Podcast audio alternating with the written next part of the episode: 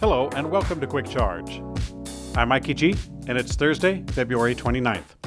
Tesla is now having to deal with literal tree hugger activists camping in the forest to prevent Gigafactory Berlin from expanding. Gigafactory Berlin hasn't been frictionless for Tesla. The automaker has faced strong opposition, and surprisingly, primarily from environmentalists. In the latest move, activists have been building campsites within the trees where more deforestation is planned. Gigafactory expansion is primarily for new logistical areas that will support the growing needs of the factory that produces the vehicles. Now, interestingly, based on the pictures, it looks like the activists set up camp in a managed forest instead of a natural one. There have been examples of environmental groups being funded by fossil fuel interests in the past, but today we have no such evidence. Still possible. Tesla has announced four new automakers getting access to superchargers in the spring of 2024 following the onboarding of Ford EV drivers. Because starting today, Ford says that eligible Mustang Mach E and F 150 Lightning owners can request their free adapter. Ford is also starting to roll out a software update that unlocks supercharger access. Now, Tesla updated its website with a new page about NACS enabling charging for all, and it lists the Big Blue Oval along with other automakers Volvo, Polestar, General Motors, and Rivian. Rivian confirmed with their own announcement, although they don't have free adapters raining from the sky quite yet. In other charging news, Ford's upcoming electric vehicles may include an 800 volt fast charging architecture as it looks to keep pace with rivals like Porsche, Hyundai, and Kia. Now, in the patent application, Ford details an 800 volt fast charging system for EVs that uses a multi voltage charging circuit, the first at 400 volts and the second at 800 volts.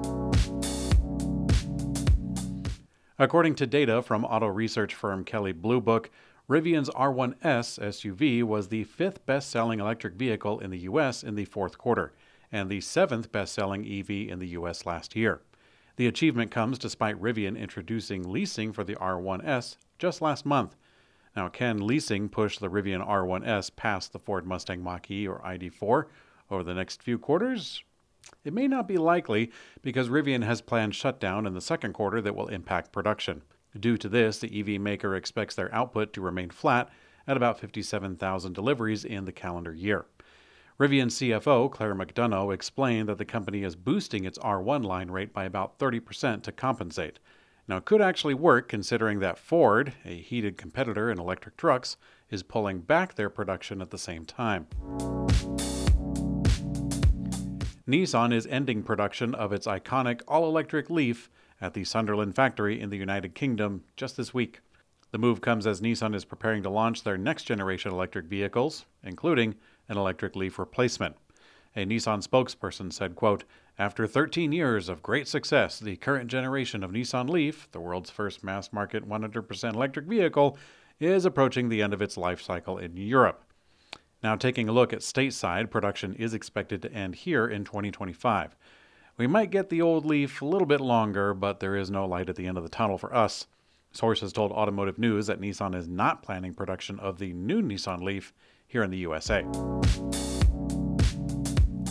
EV startup Canoo is making progress. Most recently, Canoo's rugged American Bulldog electric pickup was spotted testing near its manufacturing facility. Canoo scored a slew of high profile contracts with Walmart, NASA, the state of Oklahoma, and the United States Postal Service, but they also have their sights on a down and dirty truck. Canoo introduced the American Bulldog concept back in November, claiming it's, quote, woven into the American spirit with iron and grit. It looks more like a pill shaped transport vehicle with the back end hacked off, but the practical ideas in the vehicle did impress many fans. Now, with the trucks out for a stroll and testing, this vehicle does seem further along than other truck concepts like the Edison Future or Nikola Badger.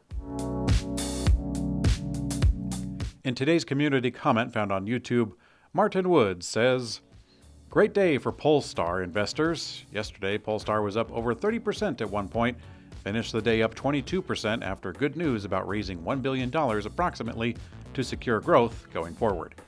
Yes, that is great news for Polestar, and I'm excited to see where they take it.